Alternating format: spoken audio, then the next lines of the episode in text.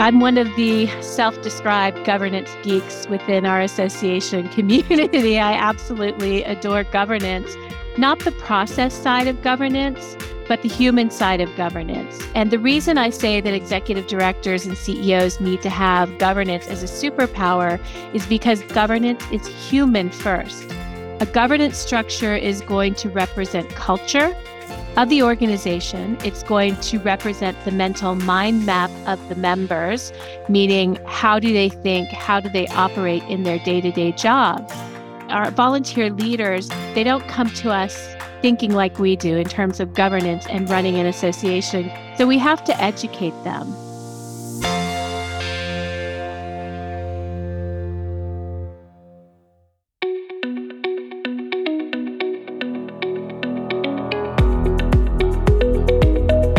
This is Associations Thrive, the podcast celebrating successful associations and their leaders.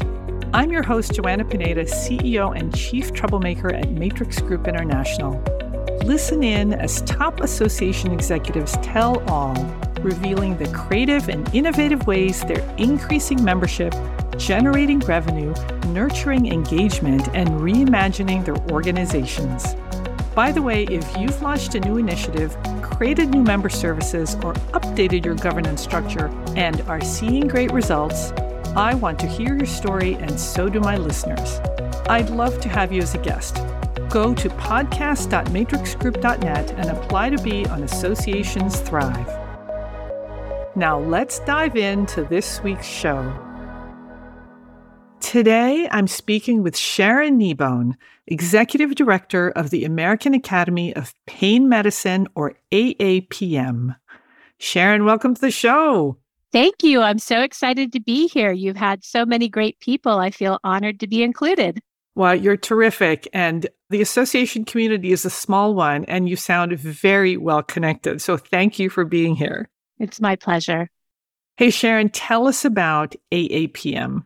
AAPM is the American Academy of Pain Medicine. And as association executives, I find it's really important to work for an organization that you can get behind. And I can really get behind the American Academy of Pain Medicine. The Academy is a multidisciplinary organization and they cater and educate around pain medicine. So let's just call out the elephant in the room. The organization in the past went through the opioid crisis. Our organization was not implicated, but it did impact us. And then we had COVID. So there's more to pain medicine than just prescribing medicine. There are interventional therapies for acute pain, for chronic pain. There's a psychological aspect of it we welcome all different types of practitioners, what we call advanced practitioners, psychologists, medical doctors, doctors of osteopathy. But it really takes a village to help heal people with pain and help them to function. It's the number one reason why people miss work. Sharon, let me ask you a question. So when I go to the doctor, he says, Oh, you've got the flu, here's medicine. Do doctors study pain and learn how to treat pain, or do they learn how to treat the disease that causes the pain? Is that a dumb question? No, it's not a dumb question. I'm still fairly new in this position, but as I was reading through some of our development paperwork, one of the things that I see is there's not always a separate discipline or subdiscipline that is taught in pain medicine. So that's why we're so important. We are trying to educate not just pain medicine doctors who may be an anesthesiologist by trade, but they're in the subspecialty of pain management. We need to educate emergency care physicians. What if you show up at the emergency room in an acute pain? How do we treat that? We also need to help educate primary care physicians so that they can recognize pain and how do they either treat or how do they send their patients to the appropriate practitioner to get relief. So, Sharon, you said that there are different kinds of pain. What does that mean? Oh gosh, I'm a layperson. so let's just put that out there. This is not considered to be medical advice. I think about myself personally with acute pain. So let's say, or even my son, let's use my son as an example. He was at work, he had a catastrophic accident where he cut off the fingertips of his fingers. That would be considered acute pain, right? They had to take care of it. The nerve pain in there, there was a separate medication that his doctors prescribed him to help with the nerve pain after they reattached the fingertips. Then there is chronic pain. It's something that you live with. I'll use now, I'll use myself as an example where I have a torn medial meniscus on my left knee. When it first happened, it was painful for quite some time. Went to see my orthopedic. He said, you can either have surgery or you can do physical therapy. I chose physical therapy. So, as you can see, very different path in taking physical therapy as the means to take care of the pain from my torn meniscus. But then there's also mental anguish that goes along with it. When we were preparing for this earlier, I shared the story of my mother, who was a liver transplant recipient, breast cancer survivor, and some jaw cancer survivors. She always used to brag about how she never took any Novocaine for when she had her dental work done. Well, some of that is pain tolerance, but a big part of that for my mother was the psychological aspect of it. Nobody had a stronger will to live than my mother, and that translated in a will to do what she needed to do to get through any of her medical procedures. So there's psychological aspects of it. There's acute pain, a broken bone. There is chronic pain where maybe you have an old injury in your back that you're going to have to manage over the long term. And there are a cadre of professionals that will come together to help you manage that pain through different modalities medicine, intervention, psychological help, therapy, etc. And that's why you're multidisciplinary because you don't always manage pain through a pill. That is absolutely correct. Well, Sharon, before we get into the things that AAPM is doing to thrive, and it sounds like you all are doing well, let's talk about your journey. How did you become ED of AAPM?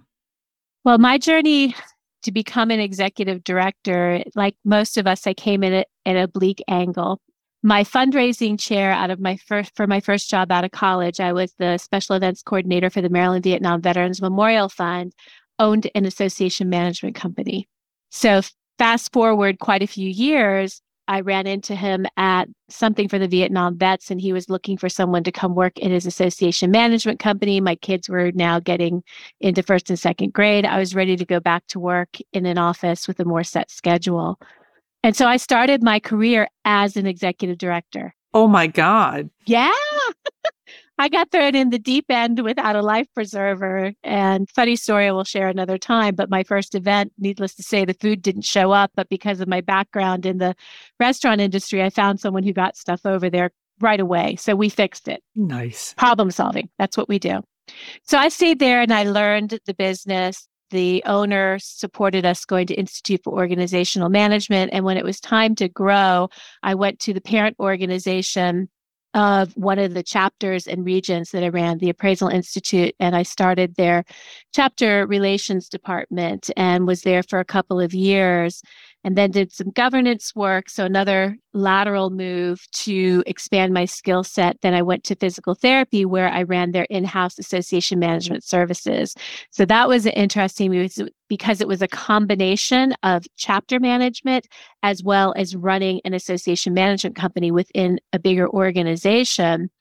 And then I got recruited to the Institute of Food Technologists, where I was the membership director, but there was a heavy focus on restructuring governance for chapters. And I took that position again to expand skill set laterally because the ultimate goal was to become a standalone executive director. I knew that that's where I wanted to be, not necessarily in an association management company setting. So I stayed there for about seven and a half years. I went to another organization for a short stint that didn't work out. And here I am at the American Academy of Pain Medicine, where I am helping them transition they left an association management company a couple of years ago and they've gone through some transitions. And I was brought on board to help create some infrastructure. So, my unique background of having worked in an AMC, having worked as an executive director for in house managed services, and then a standalone really set me up to help them start to put order together. And so that's how I ended up here with these wonderful members. They are some of the kindest people I have worked with in my career. Wow. So, Sharon, it sounds like you started out as an ED and then decided I really need to kind of expand your breadth of experience. So you took all these different jobs and you've been ED or standalone ED for several organizations, and now you're at AAPM. So, you know, you mentioned governance several times, and I'm always fascinated at how often governance shows up in these interviews. And you said something really interesting to me. You said that every executive director or CEO of an association has to have a governance superpower. What do you mean by that? I'm one of the self described governance geeks within our association community. I absolutely adore governance, not the process side of governance, but the human side of governance. And the reason I say that executive directors and CEOs need to have governance as a superpower is because governance is human first. A governance structure is going to represent culture, of the organization. It's going to represent the mental mind map of the members, meaning how do they think? How do they operate in their day to day jobs? Our volunteer leaders, they don't come to us thinking like we do in terms of governance and running an association. I've heard that from your other executive directors that you've had on your podcast. So we have to educate them we have to understand that these are human beings and they came to leadership through a system that is in place. Maybe that system served them very well. When you start thinking about the stratified governance of other organizations, you'll see chapters, regions, nationals. Why did that structure exist? Well, we didn't have instantaneous communication and it was designed to disseminate information. Ah. Well, maybe that structure is no longer serving you well. Knowing that you need to maybe make a change there are people who are in leadership now where that system served them well to come to power and influence or to do good or serve the greater good of the order, as we like to say. So we have to use what I call the three E's, and that is evaluation, education, and empathy. I love to help my leaders become educated about governance. In the places where I've done that, these are smart people. They're in leadership roles. They're usually at the top of their game within their profession. We need to provide them the tools to have relevant conversations around governance and scenario planning. So, whatever the future is going to hold, what is the structure that's going to get us there? And that's where the executive director must use finesse and empathy and people skills to help them discover what is the best structure for them. I never like to tell them this is the way to do it. What I do like to do is say, here are the tools, here are considered effective practices. These are why we have effective practices, and then bring people in to help guide them through that conversation, knowing that we as executive directors are also human and we're bringing our own bias to the conversation, which is why we usually need an outside facilitator so that we don't try to shape the outcome too much because we are who we are. Interesting. And an outside facilitator can also bring different models for you to consider because your landscape is changing. Exactly. I find that the leaders will ask questions. Well, what do other organizations do? Hmm. How do they do it? While you don't want to base your decisions on other organizations, you want to know that you're not too far out in left field in what you're thinking. Is this reasonable? And having an outside facilitator say, well, this is what I've seen in this field. This is what I've seen in that field. And it provides comfort and information to the leaders to really make good decisions. Wow. Hey, let's talk about AAPM. How's membership? I mentioned earlier the opioid crisis and COVID. And when AAPM went through those two catastrophic events, we did see membership drop. However, I've been looking at their membership numbers and we are back in growth mode. So that's really exciting. We're seeing an uptick of resident and fellow memberships, but we're also seeing new members. So the renewal rates are high. We're, we're in high 80s to 90s in terms of our renewal rates, but we're seeing growth in new members. So when I'm looking at that, I'm looking at paid memberships, not just the subsidized memberships, which we're doing for the residents and fellows who just don't make money. Right. We want to get them in. we want to work with them and keep them. So I'm really happy to see that we're growing. And as long as we continue to provide value in a multidisciplinary field, I think we're going to continue to grow. So AAPM is a medical professional society and you've got your standard annual conference, you've got your journal, you've got your CME courses, but you're doing some interesting things that are really contributing to your growth. So one of them is you're doing something interesting with MIT, the university. So tell us about that. Yes. So last year we had our first ever innovation challenge, and we are working directly with MIT's Hacking Medicine. And what we're doing is the goal is to create this ecosystem where we are bringing together industry, not just pharmaceutical, but medical instrumentation, different providers who are doing things that are truly unique to pitch to a panel of experts. So hang on, they're pitching to a panel of experts to get funding? To get a prize. Oh, to get a prize. Okay. They're basically gaining access to their target market ah. and brain trust. So they are going to get a year's worth of mentoring and consulting through our leaders. And then on top of that, there is a podcast called Aches and Pains, and they have, I think, 300,000 subscribers. Wow. Half of which are patients, the other half are clinicians. And they're going to get featured there. So they're getting that exposure and they're also getting the cachet of winning a Shark Tank style innovation challenge where they're pitching. And MIT, I mean, everybody knows MIT in the United States and hacking medicine. I mean, that gives you just the title alone with what they're doing really creates this image of healthcare is this behemoth in the United States, and we all know that it's not working as well as we would like. But how do you fix it? So, that imagery of hacking medicine and the innovation challenge within an ecosystem is powerful. So, they're pitching and they're going to get a prize. They're going to pitch to a panel of judges. And then we also bring in the clinicians, which I just talked about as the access. And then the next stage that we're working on now is bringing in the payers. So now you have the whole ecosystem. We have an iterative process that we're going to be working through that's going to include mentoring. Right now, it's being offered in conjunction with our annual meeting. Last year was proof of concept. This is our second year. We got over 45 submissions. Wow. We purposefully shortened the window for submissions because it's a lot to go through. So out of 45, we accepted only eight, and we're being sponsored by Abbott and Saluda Medical this year for the challenge. So they're helping us to offset some of the costs for technology to produce the event. But this is really cool. And they say imitation is the most sincere form of flattery. We're already seeing other organizations starting to pick up this particular process. But we're lucky that we have this partnership with MIT Hacking Medicine. Wow. So, what you're doing with this is you're elevating the profession and you're really spurring innovation in the field. Yes, we want to accelerate innovation in pain medicine. And at that core of that Venn diagram that is really right in our bullseye is the patient. We want to make things better for the patient and patient care. Wow. Okay. Well, let's talk about some other things that you're doing. So, in 2019, you made some big changes to your governance, including who could be a member. And this was a massive change to your governance. So, talk to us about that.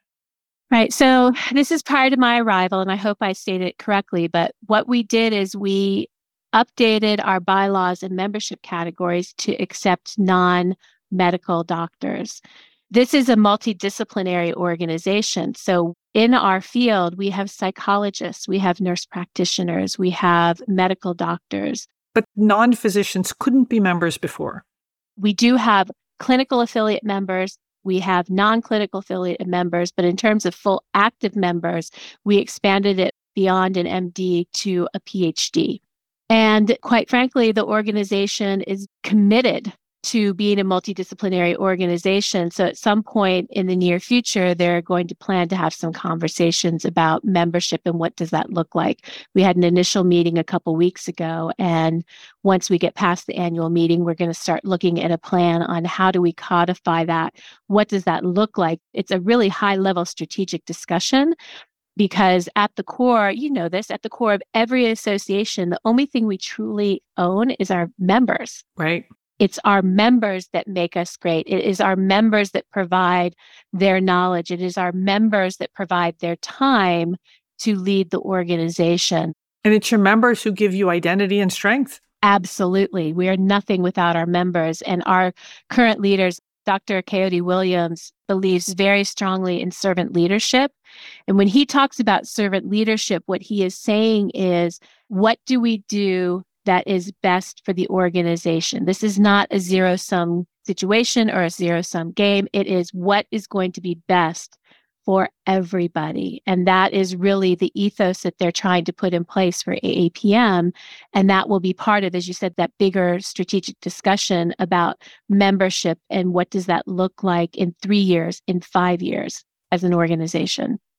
So in 2019, the changes that allowed the organization to have non physicians and maybe have psychologists and people in neuroscience, that was the start of expanding who could be an active member. And now you've got chiropractors and nurses. I mean, anybody involved in pain medicine is what it sounds like. Yeah, and they would be clinical affiliate members at this point in time. Like you said, nurse practitioners. We have a chiropractor who wanted to join just today. There are psychologists. So it's really interesting and heartening to see the other providers within this ecosystem of pain medicine want to become part of AAPM and part of what we're trying to do as a multidisciplinary organization. I'm actually seeing this with some of my other clients. Becoming multidisciplinary is challenging because you have to reach out to other disciplines. And sometimes there's a competition for which association is your home. Nevertheless, we see lots of people really have memberships in multiple associations because they see the benefits of really learning from other fields. Right. So, wow, good luck with that. Now, you're also doing some interesting things with your residents and your fellows. Yes. Tell us about that. And that's where, like, you know, these are your future members and your future leaders. So, our immediate past president, Dr. Michael Hooten, put together a scholars program. Pain medicine is a subspecialty, not a specialty under the AMA, which means that not every school may teach a pain medicine specialty rotation. So we are putting together a scholars program where we invite fellows, or in May, we're going to be inviting residents who've been placed into their fellowship. And we're going to provide them a program that includes some didactic training because we want them to not just understand procedures, we want them to understand the theory and the why behind what they're doing. And then there's going to be hands on training with a cadaver lab. My first week on the job, I was fortunate that we did one of these at Johns Hopkins. I'm located outside of Baltimore, and I got to go to my first cadaver lab the first week on the job. Fun, fun. It was amazing. You know, neuromodulation. They were using pork bellies to do stitching, explaining why to do it, how to do it. So not only were they practicing the procedures in a cadaver lab at the Johns Hopkins Hospital School of Medicine, they were getting the training of the why behind it. So we had one of our presenters was actually a psychologist. And the reason for that is to understand the behavioral profiles behind what modalities, what interventions are best for maybe acute pain or chronic pain. So the idea then is that these scholars are then invited to our annual meeting. And some of our former scholars are now serving on the steering committee who are starting to document the didactic training and getting the program manual together so that we can continue to pass the baton on to the next leaders but the intent is to continue to mentor them ah. and help them grow within their career. We were talking a little bit earlier about Matrix and how you want to do journey mapping. Well, that's what we're starting to do is what is the career map for a pain medicine doctor who may be an anesthesiologist by trade, but they want to focus on pain medicine, which is more than anesthesiology. What does that journey look like? What are the things that they need to do to be successful to tick off in their career to get promoted? As a doctor, or we're focused on doctors right now because that's our first program with the scholars but it really is about bringing them up through AAPM as a pain medicine physician. So you're giving them training to be able to do a good job. You're also creating opportunities for them to really advance in their careers. And you're saying that pain medicine is your home. So very clever of you. you should hear my three presidents talk. They're amazing. They talk about this ecosystem and this ethos, and they're very focused on culture and what that means to create a home, literally the word that they use, to create this home where they belong and where they thrive and where they grow their career because they have become an active member of the American Academy of Pain Medicine. And then it becomes something that they'll never leave. Correct. Because it's their home, it's where they get their education, it's where they find their identity, it's where they find their community. Correct. Wow, Sharon, it sounds like AAPM has an amazing year ahead of it. I hope you'll come back because you're having these amazing strategic conversations about who can be a member and what benefits do they have. So come back in the future and tell us about the governance progress that you're making. We'll be happy to do that.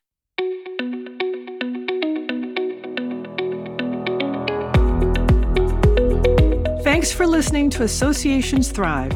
We're so glad to have you here. You know, my personal mission and the mission of my company, Matrix Group International, is to help associations and nonprofits increase membership, generate revenue, and thrive in the digital space. I want to hear stories of how your organization is thriving in today's challenging landscape. Please apply to be on my show by going to podcast.matrixgroup.net. By the way, do you need help with a digital initiative? Maybe it's a website redesign, a new membership database, or a hybrid meeting that you're planning. I'd love to connect with you.